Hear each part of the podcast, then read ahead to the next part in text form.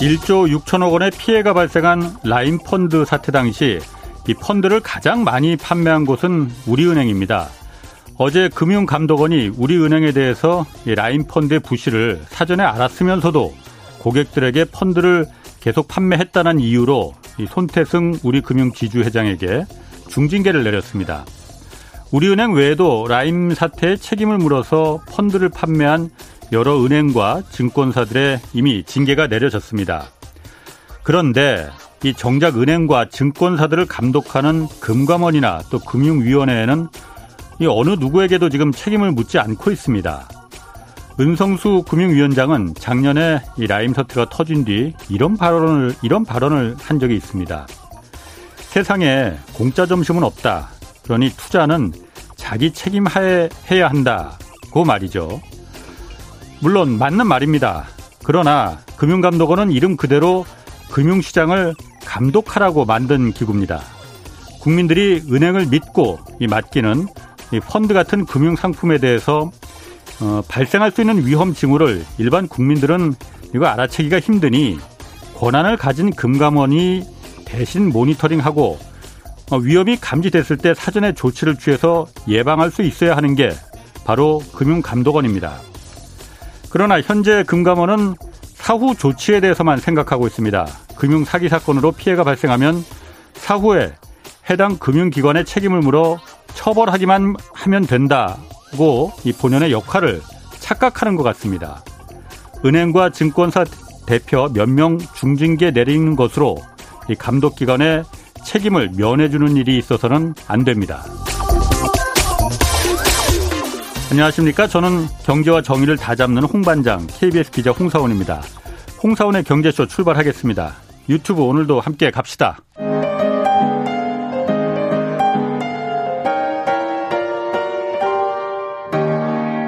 경제 방송 많으면 많을수록 아무거나 들으시면 큰일 납니다. 홍사훈의 경제쇼를 전적으로 믿으세요. 네, 오세훈 신임 시장, 신임 서울시장 이후 향후 부동산 시장에 어떤 변화가 일어날지 이 내용 오늘 좀 알아보겠습니다. 이상우 인베이드 투자자문 대표 나오셨습니다. 안녕하세요. 예, 안녕하세요. 예, 처음 뵙겠습니다. 처음 뵙겠습니다. 그 새로 서울시장이 왔으니 뭐 부동산에 대한 공약들 많이 있었어요. 그러니까 이번이 뭐 부동산 재보궐 선거였다 이런 얘기도 있었는데 뭐 여러 가지 변화가 있을 거 아닙니까? 일단 오세훈 그 서울시장 그 했던 공약 한번 좀 대표적으로 뭐가 있었는지 한번 좀 간추려 주시죠. 사실 뭐 굉장히 많았어서 예 대표적인 거 어. 뭐 다들 떠올리시겠지만 뭐 예. 재건축 완화일 것 같아요. 네. 그래서 재건축 재개발 쪽에서의 완화에 대한 기대감들 예. 이거에 대한 게 이제 어제부터죠. 이제 예. 어떻게 확대될 거냐 예. 그게 좀 제일 궁금하고요. 예. 뭐 나머지 것들은 예전에 이제 예전 하실 때 예. 했던 것들 아. 여러 가지 뭐 그때 한강 르네상스 있었는데 뭐 그것들과 거의 뭐 다시 반복되는 듯한 예. 그런 좀 서울시 전반적인 그런 음. 개발 계획들 그런 것들이 이제 제일 주목되는데 뭐 혹시 뭐니 뭐니 해도 재건축 그렇죠. 완화가 아닐까 생각되고요. 거기서 이제 또 하나 파생되는 게 예. 층수 제한, 35층. 네 35층 뭐 예. 그런 것들 어떻게 될 거냐 이 예. 두 가지 정도인 것 같습니다. 크게 보면요. 네. 그렇죠. 그럼 좀 한 가지 하나하나 이제 좀 구체적으로 좀 그 들어가 보겠는데 뭐 재건축 어떻게 될 건지 여태까지는 사실 어, 전임 시장 박원순 시장 때까지는 재건축에 대해서 그렇게 어, 호의적이진 않았었어요. 이게 어쨌든 집값을 끌어올리는 기폭제가 될 것이다. 그러니 재건축을 그렇게 가능하면은 좀 억제하는 쪽으로 어, 했었는데 아무래도 오세훈 신임 시장은 이 부분에 대해서는 그 선거 기간 동안에 취임한 지 일주일 만에 이제 다 풀어를 풀겠다 뭐 이렇게 했었잖아요. 일단 먼저 35층 룰 이것들 많이 말이 말한단 말이에요. 뭔지 잘 모르는 분들도 많이 계시거든요. 이게 35층 룰이라는 게 뭡니까? 그러니까 최고 높이를 35층 이상 지을 수가 없는 겁니다. 새로 짓는데 아파트를. 아, 아파트를 네. 그러면은 35층 룰 그 이상을 못 짓게 한 거는 이유는 뭐예요? 그러면은 사실 모두가 궁금해하고 있습니다. 아 그래요. 네, 뭐 어떤 특별한 이렇게 법률상으로 35층 이런 건 없는 것 같고요. 예. 근데 그런 제안을 이제 개발 계획서를 올리면 잘 통과가 안 되는 거죠. 아. 이제까지 도시계획위원회나 이런 데서 35층 이상이면은 그게 뭐 화재 위험이나 안전상의 위험이나 이런 부분도 좀 있기 때문에 35층으로 층고를 제한한 건 아니었었어요? 음, 다들 좀 궁금해하고 계세요. 음, 저도 좀 그렇군요. 궁금하고 그래서 35층 규제는 없고 예. 네, 규제가 아니라 실제로는 법률상의 규제는 예. 그 토지의 용도 지역별 구분에 따라서 예. 용적률과 건폐율 그 부분이 사실 기준이 되는 거죠. 그래서 네네. 사실은 저는 층고 규제가 왜 있어야 되는지는 약간 저 개인적으로는 상당히 궁금합니다. 음. 그러니까 용적률과 35층은 사실 상관은 없어요. 그러니까 네, 잘 맞추면 되는 거죠. 그러니까 용적률을 네. 맞추는 대신에 건물을 더 높게 하고 네. 건물 간의 간격을 좀 띄엄띄엄 하면은 네. 뭐 쾌적할 수 있다. 그 찬성하는 쪽에서 이제 그렇게 생각하는 네. 거고 뭐 반대하는 쪽에서는 아까 말한 대로 그 뭐 어떤 안전상의 위험이나 정말 불났을 때 그거 어떻게 할 거냐 사다리 차가 올라갈 수도 없고라는 그런 부분에 대한 우려가 있는 거고. 그래서 그 부분이 사실은 좀 이렇게 앞뒤가 안 맞았던 게 하나가 있었던 게. 예. 그럼 오피스 건물들 같은 경우도 사실은 규제가 들어가야 되는데. 예. 뭐 테헤란로나 아니면 뭐 잠실이나 이런 데 고층 건물 짓는 거에 대해서는 크게 규제들이 없었잖아요. 그리고 실제로 주택 못지않게 오피스 건물에서 사람들이 상당히 오래 상주하시거든요. 예. 그렇게 따지면 똑같은 접근을 해야 되는데 음. 그렇게 따지면 빌딩들도 35층만 지었어야 됐겠죠. 근데 잠실에 100층도 있고 알겠습니다. 삼성에도 얘기도 있고. 네, 예. 있죠. 뭐, 저 오피스는 오피스대로 하고 지금 우리가 관심 있는 건 네. 어쨌든 그 주거용 그 주택이니까 그 부분에 대해서 그럼 일단 35층 층고 제한하는 거는 오세훈 시장 오세훈 시장 예전에 그러니까 10년 전에 오세훈 시장 있을 때는 그 35층 이상도 지을 수 있었죠. 네, 몇 군데 지금 한강변에 들어와 있는 건물들이 있죠. 그렇죠. 결과물들 성동구 저기 뚝섬 쪽이나 아니면 예. 뭐 저기 용산구 이촌동 쪽이나 예. 결과물들이 올라와 있죠. 그러면 지금 오세훈 시장 시절에는 그 35층 층고 부분은 이제 없어질 가능성이 있겠네요. 근데 그때도 층고가 완전히 풀려 있지는 않았었어요. 예. 그래서 뭐 그때도 100층을 지을 수 있다 이런 건 없었고요. 예. 특별계획구역 해가지고 49층 뭐 이 정도로 지어져 있죠. 아 그럼 지금 오세훈 시장이 들어 그저 이제 신임 시장으로 왔으니 아 그럼 다시 35층 룰은 이제 없애겠다. 막 예를 들어서 가장 대표적인 게 지금 문제가 되는 게 음마 아파트 아닙니까? 음마 아파트가 지금 40 어, 54, 49층으로 어, 허가를 냈다가 그게 박원순 시장 시절에 계속 이제 반려가 됐잖아요. 거기는 통과될 수 있는 겁니까 그러면? 뭐 가능할 수도 있다고 볼 수는 또 있겠지만 예. 또 지금 제가 굉장히 애매하게 말하지만 예.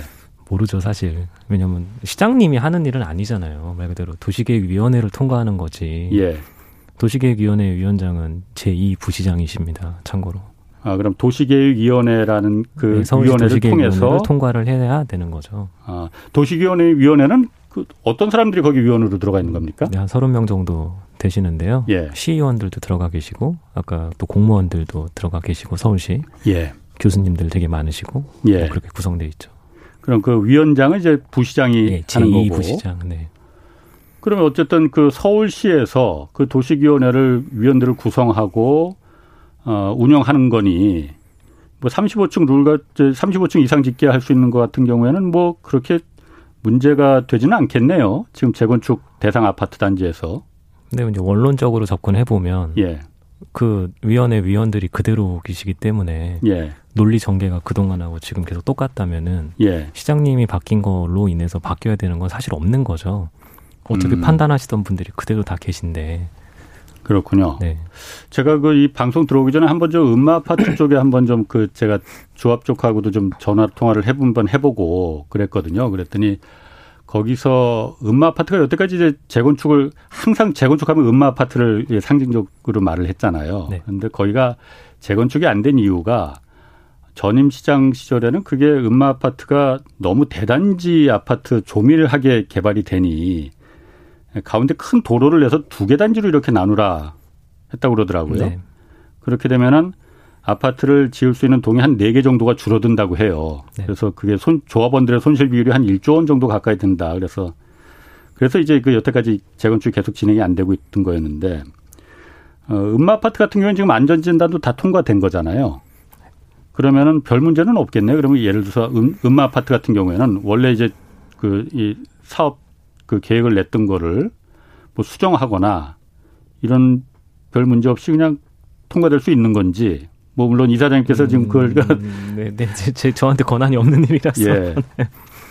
근데 이미 아까 그 말씀하신 그런 도로 부분 이런 것들은 이미 예. 조합원들이 다 감내하고 계셨어요. 그래서 그렇게 다 준비도 돼 있었고 아. 단지 구성을 단단 이렇게 가운데 길 내는 것도 다 이미 서울시 의견에 맞게 예. 맞춰서 다 제안 제시를 이제까지 했었었거든요. 예. 근데 그래도 통과는 계속 안 됐었던 거죠. 아 그래도 통과가 안 됐었어요? 뭐 여러 가지 뭐 복잡한 일들이 있었죠. 네. 아 그건 조합에서 좀그 굉장히 반대를 했다고 그러던데 그 뭐 조합원들의 손실이 너무 크기 그 때문에 좋아할 일은 전혀 아니잖아요. 네. 왜냐하면 한 블럭을 딱 다 개발했을 때의 완성도와 예. 두개 쪼개졌을 때의 완성도, 특히 커뮤니티 센터를 넣는데 쪼개지는데 어느 쪽에 넣을 거냐 뭐 이런 것들까지 생각을 해보면 예.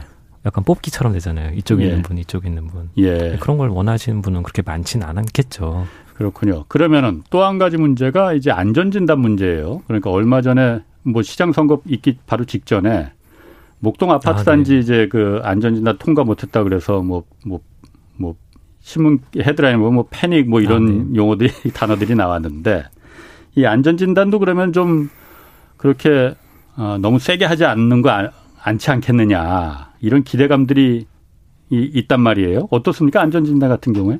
사실 또 그것도 예. 안전진단을 담당하는 업체가 따로 있는 거잖아요. 예. 그러니까 그 업체들이 계속 하던 대로 해왔으면 똑같아야 되겠죠. 그러니까 원칙이 분명하다면. 예. 그러니까 서울시장이 변경된 이 이슈만 가지고 갑자기 어제 보던 눈과 오늘 보는 눈이 바뀐다는 건 전 그건 더 불공정한 것 같거든요.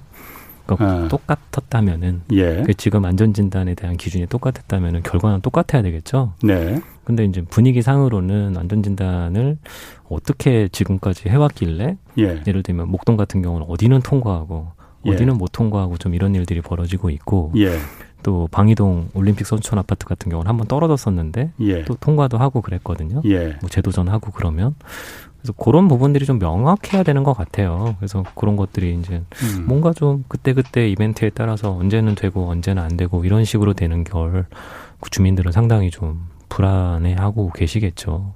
안전진단이라는 게 뭐 A 등급부터 2 등급까지 있다고 네. 해요. 그래서 D 등급 이하면 이제 그 통과가 되는 거고 그런데 아, 제가 좀 알아보니까 서울시에서 그 가이드라인을 이제 정해 놓는다면서요. 그러니까 안전진단이라는 게 이거를 새로 오래된 주택을 계속 고쳐가면서 유지 보수하는 그 비용이 더 들 거냐 아니면 아예 새로 신축을 하는 비용이 더 나을 거냐라는 걸 이제 그 정하는 거잖아요. 그런데 그 가이드라인을 그거는 시장에서 서울시에서 이제 그 정하기 때문에 그런 부분에 대해서 아마 신임 시장이 바뀌 새로 시장이 바뀌면은 그 부분에 대한 그 가이드라인도 좀 바뀌지 않겠느냐 그런 기대감이 있는 것 같아요. 안전지단은 말 그대로 이걸 시단위서 하는 게 아니라 예. 국토교통부에서 일단 큰 그림을 다 그려놓고 있기 때문에 예. 말 그대로 구조 안전성이 어떻냐, 뭐가 어떻냐 다 하나하나 보는 거거든요. 예, 예. 그거는 제가 봤을 때 뭐 갑작스러운 변화는 있을 것 같지는 않은데 예. 이제 뭔가 좀 그런 움직임들에서 정말 예. 재건축이 필요하다고 한다면 말씀하셨던 이게 뭐 비용 문제나 어느 게 더 이렇게 좋을 거냐 그런 거에 대한 기준을 조금 완화되는 분위기로 바뀔 수는 있다고 봅니다. 그렇군요. 그 지금 또그 여의도 KBS도 여의도에 있지만은 여의도도 그러니까 그, 그 오세훈 시장이 이제 공약에서 계속 아, 네. 구체적으로 이제 그 지목한 동네들이 있잖아요, 동들이. 그런데 여의도도 그 중에 한 지역이었단 말이에요.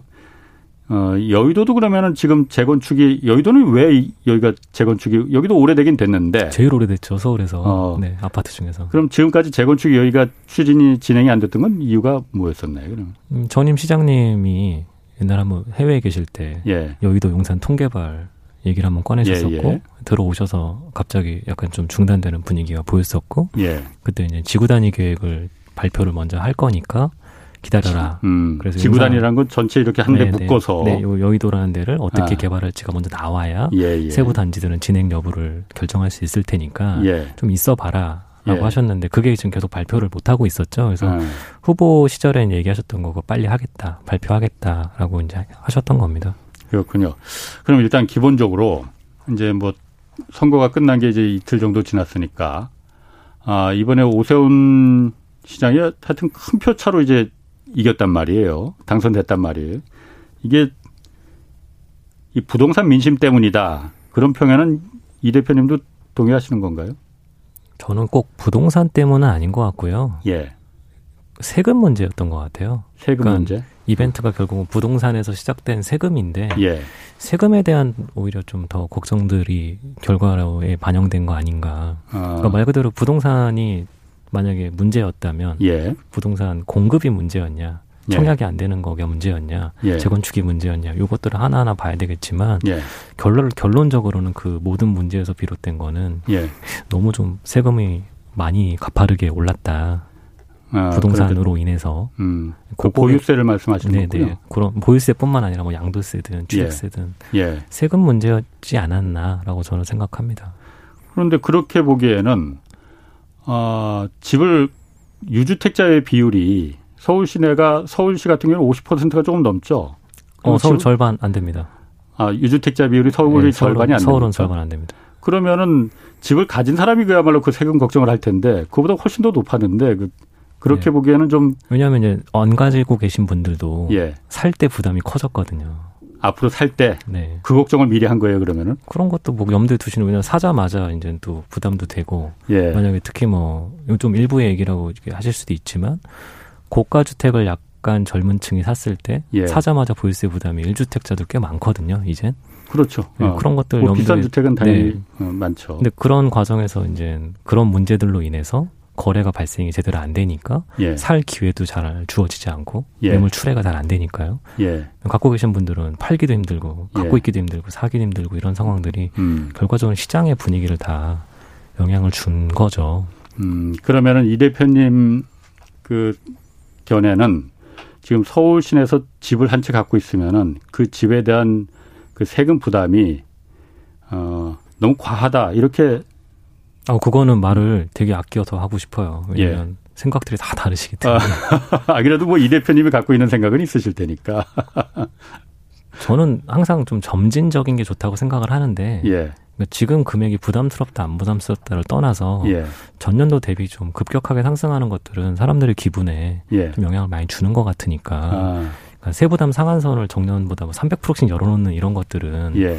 조금 당황스러워할 사람들이 많다는 거죠. 금액 음. 여부를 떠나서. 뭐 예를 들면 20만 원 내다가 60만 원 내는 것도 되게 충격받는 분들 계시거든요. 예, 예. 근데 2천만 원 내다가 2,200만 원 내는 거 사실 그게 더 부담스러우실 수도 있는데 예. 생각외로 폭에 되게 예민하신 분들도 많기 때문에 음. 저는 그 아까 그게 지금 세금이 과하다 안 과하다는 제가 어떻게 얘기해도 혼날 것 같아요. 음, 그렇군요. 네. 뭐 그런데 그렇다고 해도 2천만 원에서 2,200만 원 1년에 200만 원 세금이 더 올라가는 것에 대해서 부담을 갖는 것 당연합니다. 그렇지만은 2천만 원 세금 내려면은 집값이 17억 20억 그 정도 돼야 되는 거 아닙니까? 네, 예를 들어 예를 들어 어, 예를 든다 아니 예를 든다는 게 실제로 그렇지 않습니까? 그러니까 그런 부분에 대해서 너무 그 정도 자산을 갖고 있는데 200만 원, 300만 원 1년에 세금 올라가는 거에 대해서 뭐 납득 못 하는 사람들도 많이 있습니다, 사실. 어. 자, 그러면은 어, 지금 어쨌든 그 재건축 재개발이 되면은 어, 사람들이 여러 가지 그 자기가 이제 입장에 따라서 많이 생각이 다를 거예요. 기대를 갖는 부분도 있, 사람들도 있을 테고 우려를 하는 분들도 당연히 뭐 있을 것 같습니다. 아, 일단 이 집값에 대해서 집값을 지금 사실 부동산 시장이 이제 그렇게 그동안 이제 계속 가파르게 올라갔던 게 조금 진정세를 보이고 있다고 말을 한단 말이에요. 이거 변화가 어떻게 될 것 같습니까? 이 새로 시장이 바뀌면서 재건축 재개발 이 기대감이 커졌는데 어떻습니까? 재건축 재개발에 대한 기대감이 커진다는 건 시장에 현재 존재하는 주택들 중에서 예. 가장 노후화된 주택의 가격에 영향을 크게 주는 이슈가 되는 거죠. 예를 들면 신축 아파트 가격에 영향을 더 크게 준다기보다는 예. 대상자 대상지들의 가격이 더 영향을 크게 받을 거잖아요. 예. 그러면 그게 꼭 사람들이 강남 아파트만 눈여겨 보셔서 그렇지만 강남 아파트야 오래된 지역에 제일 좋은 인기 지역에 제일 낡은 아파트가 몰려 있으니까 예. 그게 비싸지만 네네. 기타 지역들 같으면 어쨌든 제일 낡은 아파트 가격이 세진 않은 거는 현실적으로 그렇게 구성이 돼 있거든요. 예. 근데 그런 아파트들에 다 재건축 재개발 기대감이 들어가면 예. 시장에서 가장 낮은 가격 이 이런 물건들이 가격이 올라가게 되잖아요. 예, 예. 그럼 시장에 영향을 좀 주죠. 어, 그러니까 밑에가 오르게 되는 이런 일들이 벌어지는 거죠. 가격 밑에, 어, 밑에 가격 올라간다는 구성에서. 게. 어. 최근에 입주한 신축 아파트 가격에 영향을 준다기보다는 예, 예. 그동안 기대감이 없었던 아파트들의 아하. 기대감을 이렇게 올려주니까 올리는 그러니까 시장의 전체적인 가격 스펙트럼에서 예. 밑에 쪽 영향을 세게 준다는 거죠. 어. 근데 사람들이 머릿속에 재건축은 항상 압구정 재개, 재건축, 예. 반포 재건축 이런 걸 떠올리시니까 예예. 예. 원래도 비쌌지 않았냐 네네. 그렇게 해석하실 수가 있는데 예. 결국 재건축 재개발의 활성화는 아래쪽에 있는 가격을 더 영향을 이제 저 위로 올려보낼 수 있는 음. 약간 fast track이 되는 거죠. 음. 그 말씀은 지금 그러면은 그러면 시장이 이렇게 아, 전체적으로 네, 될 수 있는 거죠. 그러면 지금 가뜩이나 뭐 그뭐 그, 뭐 미친 집값이니 뭐 그 뭐 이 집값에 대한 그 비상식적이다라는 이제 그 여론이 많은데 아그 부분이 그럼 지금 겨우 잡혀 나가는데 다시 또 이제 반등할 그 우려도 있는 거라고 보시는 거예요? 그래서인지 그 오늘 4월 5일자 기준 KB 그 예. 아파트 가격 주간 상승률이 나왔는데 저번 주보다 올라갔더라고요. 상승률이. 그러니까 오늘 뭐 보니까는 시장 취임 하루 만에 뭐 여의도 압구정동은 2억에서 3억이 지금 호가가 올랐다. 그리고 뭐 집주인들이 내놨던 매물들 다 어, 걷어들이고 있다. 뭐 이런 기사들이 나오고 있더라고요. 실제로 뭐 그런지는 제가 현장에 안 나가봐서 모르겠습니다. 그런데 어 제가 아마 그 낡은 집 그 재건축 대상인 집 주인이라 하더라도 어, 기대는 많이 할 것 같아요. 어, 빨리빨리 해준다고 하니까. 그러면은 오세훈 시장 입장에서 아, 집값이 이렇게 재건축 재개발을 한꺼번에 다 뭐 그 다 풀어줘서 어, 집값이 올라간다면은 시장으로서도 그 부담이 될 거 아닙니까? 그러면은 아, 재건축 재개발을 그러니까 공약은 공약이었지만은 그렇게 뭐 일주일 만에 다 풀어준다고 했지만은 그거는 뭐 선거 전이었고 집값의 추이를 봐서 좀 그 정책이 좀 이렇게 수정이 될 그럴 가능성도 있겠습니까? 뭐 없다고 말을 못하죠. 말씀하신 대로 시장에서 분위기가 안 좋아지면 예. 당연히 다들 수정하는 게 이제까지 정치의 모습이었잖아요. 예. 그래서 뭐 꼭 이렇게 이렇게 하니까 한 방향으로 쭉 이렇게는 저도 잘 모르겠어요. 예. 근데 아까 잠깐 저한테 질문하셨던 내용 중에 그게 있었는데 이번 선거가 아까 부동산 때문에 전 세금이라고 말씀을 드렸는데 음, 예. 사실 지금 전 서울 지역에서 지지율이 되게 높게 나왔잖아요. 예. 그런데 이게 그러면 공약에 대한 이게 찬성의 표시냐, 예. 아니면 뭐 지금까지와 반대되는 거에 그냥 투표를 한 거냐의 생각의 차이가 막 발생을 하겠지만, 아, 예, 예. 만약에 앞에 거 아. 공약에 대해서 점수를 준 거다 그러면 만약에 시장이 지금 제시했던 정책을 쭉 펼쳐 나가는 거에 대해서 예, 예. 찬성이 계속 나올 거잖아요.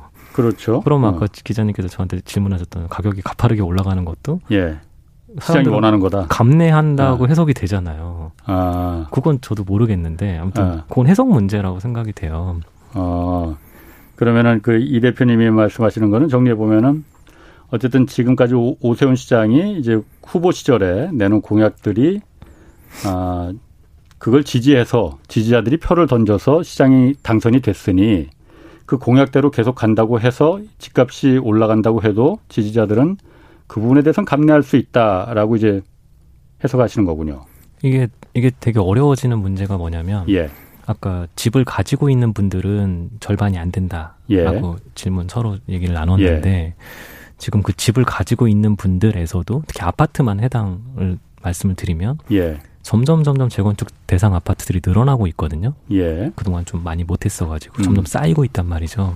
그러면 집 가지고 있는 사람들 중에서도 재건축에 대한 기대감이 커지는 사람들이 점점 많아지고 있는 거고 예. 아파트가 아닌 분들도 아파트로 바뀔 수 있는 재개발에도 또 관심들을 많이 가지시는 거라면 예.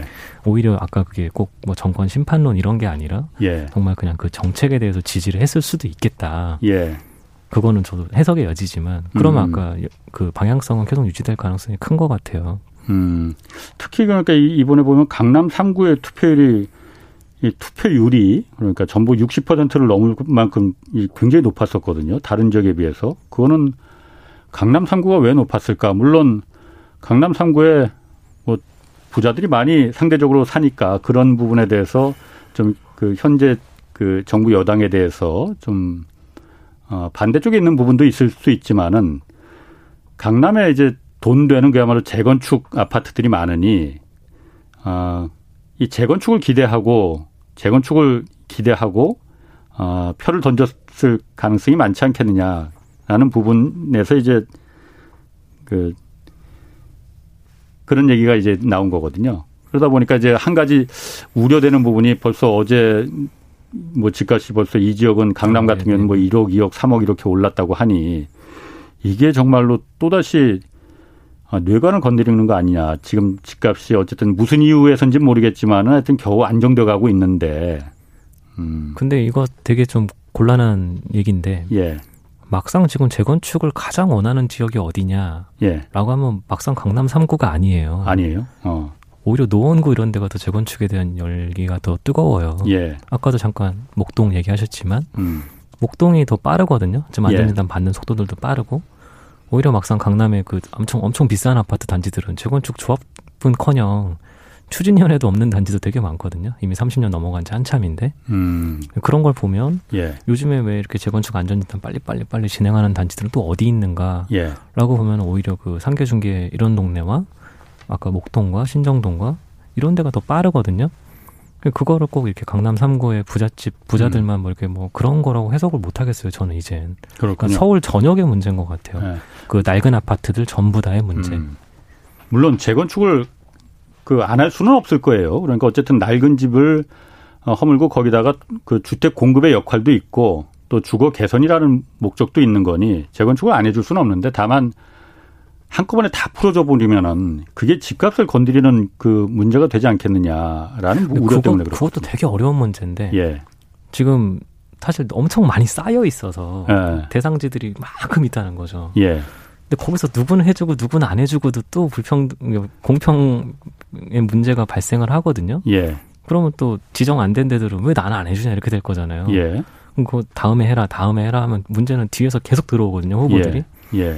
예. 그래서 그런 말이 나온 것 같아요. 그냥 일단 이렇게 어쨌든 규제라는 그 만약에 규정이 있다면 예. 그거를 뭐 차등적으로 풀어줄 수는 없으니까. 예. 근데 그만큼 지금 서울의 노후주택 문제가 심각한 상황이라는 걸 거꾸로 설명하는 것 같습니다. 아, 그렇군요. 그러면은 그 서울시장 임기가 지금 이게 보궐선거니까 1년 3개월 정도 남은 거잖아요. 어, 재건축이 그러면은 1년 3개월 남은 기간 동안 물론 연임이 될 수도 있어요. 그러니까 어, 재건축이라는 게 이 시간이 오래 걸리는 건데 1년 3개월 동안에 물론 박원순 시장은 또 18만 5천 호를 이제 공급하겠다고 했어요. 이 가능한 얘기인가요? 기대만큼 이렇게 빨리빨리 진, 진행될 수 있을까요? 뭐 의지 문제 아닐까요? 제가 네. 봤을 땐 뭐 당연히 의지만 있으면 어떤 의지가 규제 철폐 뭐 이런 거겠죠. 네. 그래서 그런 의지만 있으면 예. 어쨌든 민간에서는 지금 오히려 이런 선거로 예. 의지를 의지가 아니라 지금 의, 생각들을 보여준 거잖아요. 이걸 예, 원한다는 예. 거를 그래서 민간은 예전부터 어쨌든 관에서 얘기하는 것들을 따라가겠다라고 늘 얘기도 했고 아까 엄마 아빠도 잠깐 얘기하셨지만 예. 도로 내고 뭐 이런 것도 다 이미 받아들이고 있었다는 거죠. 그렇게 생각을 한다면 오히려 속도는 민간에서 속도를 더디게 하는 게 아니라 관에서 속도를 같이 내주면 빨라질 예. 수는 있죠. 근데 말씀하신 대로 이번 임기 내에 뭐 1년 몇, 몇달 동안에 막, 막 이런 건 아닐 것 같아요. 아. 알겠습니다. 저희 그 홍남기 부총리가 그 엊그제 이제 그 시장 이제 선거 끝나자마자 부동산 대책회의 점검회의 하면서 주택 공급은 이제 정부와 지자체가 어, 지자체가 단독, 단독으로 하지 못한다 그러니까 정부와 같이 협조해야 된다 중앙 정부랑 이런 얘기 했어요. 그래서 지금 중앙 정부는 어 지금 공공을 기반으로 한 재건축 재개발을 지금 추진하고 있고 방향을 그쪽으로 잡았고 오세훈 시장은 공공 필요 없다. 민간이 하는 일이 민간 재산을 사유 재산을 그 지금 다루는 건데 왜 거의 공공이 개입하려고 하느냐라는 이제 논리 아닙니까? 서로 둘이 이제 좀 그 중앙 정부와 지방 정부가 충돌이 어, 예상이 돼요. 이 부분 어떻습니까? 이 부분이 그러니까 서로 해결이 원만하게 될 수가 있는 건지. 어, 상당히 어렵죠. 상당히 어렵죠. 어떤 네. 면에서 어려울까요? 공공이랑 시장이라는 단어가 둘이 배치되는 단어이기 때문에 예. 시장 기능의 강화는 말 그대로 공공의 위축을 불러올 수밖에 없는데 예. 그게 어떻게 양립할 수 있겠어요. 예. 양립은 사실 이제 되게 이렇게 부딪힐 수밖에 없는데. 예. 근데 시장에서 도대체 뭘 원하냐는 거죠. 결국은 예. 투표를 하는 사람들도 다 시장에 계신 분들이고. 예. 그러면 그런 분들이 의견이 아 공공성을 강화해야 된다 쪼기면 그게 맞을 것 같은데 예. 아닌데 계속 그쪽 방향으로 간다는 거는 또 민심을 제대로 못 읽는 거니까 예. 그거가 되게 앞으로 문제일 것 같아요. 음. 그거는 위에 분들이 하실 일들이겠죠. 그러면은 지금 이 대표님은 어, 정부가 추진하고 있는 지금 그 공공 주도 뭐 그 공공 참여를 넘어서 공공이 주도하는 재개발 재건축 사업 이 부분에 대해서는 어, 앞으로 잘 안 될 것이다 이렇게 아니요. 좀 아니요. 어? 아니요. 어. 시장에서 다르잖아요. 뭐냐면 예. 공공 재건축도 있고 네. 공공 재개발도 있는데 예. 공공 재개발은 굉장히 분위기가 좋잖아요. 예, 예. 공공 재건축이 좀 시들한 거고. 예, 예. 그러면 아까 공공의 방향성은 재개발 쪽인 것 같고 예. 시장의 그런 자율에 맡기는 거는 재건축일 수도 있는 거죠. 어. 네, 공공 재개발은 상당히 반응들이 좋잖아요. 어, 공공 재개발도 지금 그렇게까지 막 조, 처음처럼 이렇게 너도나도 하자 뭐 이런 거는 아닌 것 같아요. 아니 뭐 어. 네. 근데 아무튼 이제까지 재건축 공공 재건축에 대한 반응보다는 예. 확실히 더 비교적 좋긴 했었습니다. 물론 재개발이야 그 사업 목적 자체가 공공사업으로 규정돼 있고 재건축은 사실 공공사업으로 규정돼 있지는 않지 않습니까? 그러다 보니까 재건축이요? 예, 예. 아, 네. 재건축은 이제 민간 뭐 물론 사실은 저도 재건축도 공공사업의 일종 아니냐라고 뭐 생각은 드는데 어쨌든 법규상으로 행정성적으로는 공, 재건축은 이제 공공사업은 아니라고 돼 있어요. 공공 재개발은 이제 공공사업의 하나라고 도시 재개발로 돼 있지만은 엊그제 이제 국토부에서 공공 재건축 선도 사업 그 후보지 다섯 곳 발표했습니다. 뭐 신길동하고 몇 군데. 그리고 또 공공 직접 시행 정비 사업 후보지 여기도 한 101곳 정도 제안했다고 밝혀는 이제 했는데 이게 좀 말이 헷갈려요. 그러니까 다 공공이 붙어 있긴 한데 공공 재개발도 있습니다. 그러니까 공공 재개발과 공공 재건축 네. 그리고 공공 직접 시행 정비 사업 이게 어떻게 다른 거예요? 뭐 비슷해요. 예. LHSH를 이제 시행 어떻게 어떤 구조로 참여하느냐. 예. 그리고 아까 그 각각 해당 지들마다 재개발 재건축지는 따로 따로 돼 있잖아요. 예, 예. 그런 것들에 어떻게 진행되느냐의 그런 차이 문제인데 큰 예. 틀에서는 별로 차이는 없어요. 근데 그게 방식에 따라서 뭐 동의율, 조합원들 동의율이 몇 프로 나오냐, 그 차이가 조금씩 있죠. 근데 큰 틀에서는 비슷합니다. 큰 틀 차이 있는 것 같던데. 비슷해요. 이게 공공 재건축과 네. 공공 재개발 그리고 어, 공공 직접 시행 이거는 공공 직접 시행은 아예 소유권을 토지주들의 소유권을 일단 다 넘기는 거잖아요. LH나 SH에. 그래서 나중에 LH가 직접 시행자가 돼서 나중에 지금 분양하고 그 이제 그 이익을 이제 나누는 네. 그런 구조고 그러다 보니까 이 토지 소유주들이 기존에 옛날로 말하면 조합원이죠. 조합원들이 이걸 다 넘겨도 될까 이런 불안감이 지금 좀 있는 것 같아요. 요즘 가뜩이나 LH 사태도 보고 나니까 LH를 믿어도 될까라는 부분이 있는 것 같고 그렇지만 공공 재개발이나 공공 이 그 재건축 이런 공공 참여, 공공 주도 이거는 소유권을 넘기는 건 아니잖아요. 공동 시행 과정에서 예. 그런 것들이 말씀하신 대로 딱 딱 이렇게가 아니라 예. 앞에 공공이라는 단어가 붙어 있 제가 아까 다 비슷하다고 말씀드린 게 예. 결과적으로 나중에 이익의 상당 부분을 서로 공유를 해야 되고 예. 그런 게 똑같다는 거지 말씀하신 대로 행정 절차 음. 그런 과정들은 약간씩 차이가 있는데 그 거기 살고 계신 분들 그 소유자들 입장에서는 비슷하다는 거죠. 그렇군요. 네. 알겠습니다. 그 이 부분은 어떻게 생각하세요? 그러니까 정부에서는 중앙 정부에서는 이제 공공을 자꾸 강조해서 뭐 LH 사태가 좀 터지긴 했지만은 그렇다 해도 큰 방향은 맞다라고 이제 생각하는 부분이 정부가 생각하는 방향이 뭐냐면은 공공이 참여해서 계속 하면은 민간이 주도해서 재개발이나 재건축을 할 때는 어 이른바 그 분양가를 분양가가 높게 책정되면 책정될수록 좋은 거잖아요. 민간 입장에서는 토지 소유주 입장에서는 기존 조합원들은 그러다 보니까 이제 집값이 계속 분양가가 옆 동네보다 물론 그러니까 분양가를 그 컨트롤하는 그런 뭐 분양가 상한제나 허그나 이런 데가 있긴 있지만은 그렇다고 해도 옆 동네에서 분양한 것보다 평당 10원 한 장이라도 더 높게 받으려고 하는 게 당연하단 말이에요. 그걸 욕할 수는 없습니다.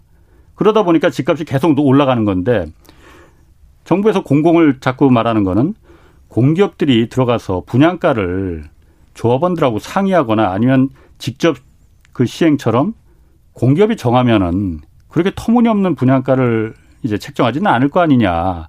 그렇기 때문에 조합원들의 그 토지 소유주들의 어, 이득을 많이 침해하지 않는 상황 어, 상태에서 좀 분양가를 책정하면은 이게 좀 합리적인 집값이 되지 않겠느냐. 그렇기 때문에 정부는 이제 이쪽을 자꾸 이제 가는려고 하는 거란 말이에요. 그 부분에 대해서 이제 오세훈 시장은 아 그거 말고 그냥 민간으로 가야겠다라는 이제 입장인데 그러면 이게 집값이 지금 정부가 가려는 방향에 이제 그 좀 방향이 틀어지면은 이게 가장 중요한 게 집값이란 말이에요, 이게. 민간 주도로 가면은 집값이 좀 그 예전처럼 민간 주도로 이제 재건축이나 재개발이 계속 가면은 집값이라는 부분이 공공으로 갈 때보다는 좀 어, 들썩이지 않을까 그런 우려가 있는데 그 부분 좀 어떻게 생각하시는지. 어, 그거는 동의하지 않습니다. 네. 왜냐하면 공공이 참여해서 분양가 상, 상승 속도가 더뎌지는 거는 예. 어디까지나 일반 분양가가 낮을 뿐이지. 예. 당첨되자마자 반가 아파트 얘기가 나오는 게 예예. 예. 그만큼 그 프리미엄이 시장에서 형성이 돼 있잖아요. 네네. 그 부분에 영향을 못 주잖아요. 결국은 음. 몇몇 사람들에게 로또만 갖다 주는 셈이고. 예. 근데 그게 아까 공공성이 가미된다는 거는 그런 일반 분양분을 줄이고 임대 아파트를 공공 임대를 거기다 집어넣으면 그 공공성이 강화가 될 텐데. 예. 또 그것들은 또 시장에서 지금 별로 원하지 않잖아요. 예, 예. 청약 원하시는 분들이 또 많다 보니까 그게 또 최근의 정책에서 그 가점으로 하는 것들도 또 높이고 막 이렇게 하는 것들이 그래서 그런 건데 예. 결국은 그 지금 청약 대기자들에게 그 기대 수익을 어찌 보면 확정을 져주고 시작하는 셈밖에 안 된다고 생각을 해요. 예. 그게 과연 그러면 공공성인지는 또 모르겠다는 거죠. 음. 그러니까 아까 결국은 이 개발에서 그러니까 공공이라는 게 좀 너무 어려운 철학적인 개념인데. 예, 예. 도대체 공익의 목소리 공, 좀 약간 좀 높여서 네. 공익이 아니 뭐 화나 화나는 것도 아니니까 공익이 뭔지를 모르겠어요. 예. 진짜로. 그래서 예. 아까 제가 생각하는 공익이라는 거는 내 힘든 분들한테 주거를 제공하는 건데 예. 그들한테 이익을 가져다 주는 게 그러니까 금전적인 이익을 동네에 만약에 시세가 15억짜리 동네에 7억 원에 분양해 가지고 8억씩 예. 이렇게 주는 게 왜 공익인 건지 예. 아니면 그 돈으로 차라리 이렇게 한적한 한적한 데는 아니죠. 좀 이렇게 좀 인기 없던 지역에 예. 고층 밀집 개발을 해서 그분들한테 정말 실질적인 그 상승 아니 훨씬 더 좋아진 주거를 음. 제공하는 게 좋은 건지를 예. 저는 모르겠어요. 어. 근데 저는 후자인 것 같아요. 그래요. 알겠습니다. 그, 뭐, 그럼 화제를 좀 돌려서, 그, 아, 지금 그 투자 자문회사에 계시니까 주로 이제 부동산 이제 투자 자문을 한다고 제가 들었어요. 네, 뭐 다른 것도 하지만, 네. 아, 다른 것도 많이 합니까? 네, 뭐 아. 금융도 해드리고. 아, 그렇군요. 네. 서울 아파트 지금 매수에 줄었다고 하는데 거래량도 그러니까 많이 줄었다고 하고 그러니까 집값을 미래 집값을 보려면은 전조 현상이 이제 거래량이다라고 하는데 거래량이 굉장히 많이 줄었다고 해요 요즘 지금 아파트 상승 폭 이것도 실제로 좀 줄었습니까? 그 자문회사에서 좀 분석하시기에는 어떻습니까? 작년도보다 약간 상승률이 적죠. 그러니까 작년도보다 내려간 건 아니고 네, 상승 폭이 작은 거죠 작년보다. 음. 근데 절대적으로 작지 않아요. 아, 절대적으로 작지는 않습니까? 뭐 KB든 부동산 예. 원리든 계속 발표되는 숫자들을 보시면 예. 지금 상승 속도가 생각보다 빠르잖아요. 월, 예, 예. 월 0.78%뭐 정도씩 상승하고 있잖아요. 예. 그런 정도는 충분히 나와주고 있고. 근데 오히려 지금 서울 상승률이 그래서 그렇지 경기도나 인천은 정말 빠르거든요. 어. 거꾸로. 아, 오히려 외곽 지역 수도권 다른 지역은 그러니까 상승률이 요즘 굉장히 높아요. 그럼 집값 네. 올라가는 속도가? 그거 못지않게 지방 광역시들은 또 엄청 빠르거든요. 그러니까 이게 저는 고민이 어. 그건 거예요. 이게 전국 상승률은 계속 꾸준해요. 예. 서울 상승률도 아까 지난주보다는 또 올라왔어요. 예. 그리고 지금 지금 상승률이 낮아지고 있다고는 하지만 예. 작년도 상승률이 엄청나게 가팔라서 그렇지 지금 상승률도 지난 몇 년간에 비교해 봤을 땐 절대 낮은 수치가 아니거든요. 음. 그럼 앞으로는 어떻게 될 것 같습니까? 뭐 지금 뭐 여러 가지 변수가 네. 좀 생겼어요. 그러니까 시장도 바뀌었고. 네. 아, 말을 아껴야 되는 부분이라. 아니 아끼지 마시고 그냥 그래서 어쨌든 이거는 참고만 하는 거니까 여러 사람들의 의견이 있습니다. 그러니까 내려갈 거라고 말하는 사람 분들도 계시고 올라갈 거라고 말하는 분들도 계시고 나름대로 논리가 있는 거니까. 가격이라는 거는 결국은 정책이 누르는 게 아니라 예. 수요와 공급이 만들어내는 게 가격인데 예. 수요가 강해지면 가격이 올라가거든요. 수요 그러니까 사는 사람이 많으려면은 네. 당연한 거죠. 네. 예. 근데 지금 공급 side를 건들잖아요. 예. 정책이. 예. 근데 공급은 단기가 아까 잠깐 질문하셨지만 뭐 임기가 별로 안 긴데 이게 뭐 영향이 예. 있겠냐 그렇게 생각하시면은 영향이 없잖아요. 그래서 예, 공급 예. 쪽에선. 네네. 근데 지금 벌써 정책에 대한 기대감으로 수요들은 붙고 있잖아요. 예. 네 여기까지만 하겠습니다. 어 그러면은 올라갈 거라는 얘 기시네. 여기까지만 하겠습니다. 어. 그러니까 그 아니 뭐 거기까지만 하는 게 아니고 듣는 분들이 왜 올라갈 거냐는 걸 분명히 논리가 네. 이래서 올라갈 거다라는 걸 아셔야 되기 때문에. 네, 그런데 아까 제가 아. 좀덜 인기였던 지역들의 힘을 불어넣어 준다는 게 이번에 정책적인 내용이잖아요. 예. 그러면 거기가 더 오를 거잖아요. 아, 말이 좀 어렵습니다. 제가 뭐 부동산 잘 몰라서 그런지 더 그러니까 인기인 지역이 재건축 재개발 아. 지역이라는 게 그 동네에서 예. 가장 좀 낙후된 지역들이잖아요. 예, 예. 낙후된 지역들에 정책적으로 힘을 넣어주면 음. 거기들이 오를 거잖아요. 예, 그 예. 처음에 저희 나눴던 얘기잖아요. 예. 그러면 이렇게 밑에서 이렇게 올라오니까 예. 중간들도 이렇게 위에 때도 이렇게 그거의 어. 결과물이 얼마 전에 뭐 압구정에 평당 1억이 나왔다. 뭐 어. 이런 것들이 다 지금 보고 있는 거죠. 어, 압구정도 얼마 전에 그렇죠 뭐 80억에 네, 거래됐다고 80, 80평이 80억이다 뭐 이런 얘기 나오잖아요. 어, 거기도 제가 보니까는 거의 80평형 아파트라는데 한 여섯 달 전에 63억이었다고 해요, 거기가. 그 거래가가 평균 거래가. 그런데 이번에 여기 이제 재건축이 이제 빨리 될 것이다 그 기대감에 63억짜리가 80억까지 이렇게 몇 달 만에 오를 수도 있는 건가요? 근데 요즘에 이거를 예. 이것도 오해하시는 분들이 있는데 예. 요즘에 이렇게 코인 같은 거 보고 계시면 비트코인 뭐 그런 예. 거 보고 계시면 뭐 그그 그 강도가 예. 이쪽이 훨씬 세거든요. 아. 그래서 사람들의 생각이 다른 것 같아요. 지금 자기 자산 투자 투자 자산의 네. 방향 비중이 어떠냐에 따라서 예. 주식 하시는 분들은 밋밋한 것 같고 지금 계속 횡보하고 있으니까. 예. 아까 코인 하시는 분들은 확 이러니까 어, 어. 부동산은 또 아까 이러니까 예. 그 생각들이 다 다르시겠죠. 음, 뭐 그건 그럴 수 있습니다. 뭐 그 자기 자산을 어떻게 그야말로 어, 한 방을 노리느냐라는 거기에 이제 그 기대를 거는 것도 뭐 뭐 제3자가 뭐라고 할 수는 없는 거죠, 물론. 또 한 가지 변수가 금리라는 변수가 있지 않습니까? 지금까지는 사실 돈 빌리는데 부담이 없었지 않습니까? 이게 전세 자금을 그러니까 전세 값을 올려 집주인이 올려도 뭐 대출 받아서 그냥 전세 뭐 충당하면 되지라고 했고 어집 사는 부분도 뭐 어저께 그 서영수 의사 키움증권의 서영수 의사가 나와서 말하는 부분이 그 데이터를 말하는데 작년에 한참 막 집 그 이제 영끌 뭐 해갖고서는 그 주택 시장이 막그 뜨거웠을 때 거래량의 그 주택 거래량의 40%가 30대 이하라고 그러더라고요. 뭐 그 사람들이 사실 뭐 그렇게 자산을 많이 모은 건 아니었었을 거 아니에요. 그러니까 대출로 충당한 부분이 상당 부분 있었을 테고 뭐 물론 물려받은 재산이 있는 분들도 있을 거예요. 그렇지만은 지금 금리가 올라가고 있지 않습니까? 이러면은 이게 집값에 분명히 영향을 줄 수 있는 거 아닌가요? 금리 얘기 또 조심해서 해야 되는데. 예. 다 네. 조심해서 얘기하시네요. 왜냐면 항상 혼나기 때문에. 금리 얘기는 사실 제가 나눌 얘기는 아니에요. 왜냐면 저는 그런 거 잘 전문가가 아니기 때문에. 예. 근데 아까도 저 좀 전에 뉴스 열심히 듣고 있었는데 예. 미국 경기가 올해 엄청 좋은데 파월이 예. 계속 완화를 유지하겠다 예. 그런 얘기 들으면 저는 예. 되게 기분이 막 좋아져요. 뭐냐면 아, 아 우리나라 올해 되게 좋겠다. 아. 미국 좋아지면 우리나라도 수출 국가니까 좋아지잖아요. 예. 그러니까 금리라는 건 결국은 아까 말씀 이거에 깔려 있는 게 금리는 네네. 경기가 과열됐을 때 오르는 거지 부동산 가격이 올랐다고 금리를 올리는 건 아니거든요. 금리의 어, 본질은 예, 예. 경기에 그렇죠. 대한 속도 조절이지. 물론이죠. 예. 네, 그럼 경, 금리가 올라간다는 건 경기가 좋다는 뜻이거든요. 예, 예. 근데 경기가 좋으면은 자산값은 올라가기 쉽거든요. 예, 예. 네. 그래서 저는 아까 금리에 대한 얘기를 하나 음. 조심해서 얘기하는 게 음.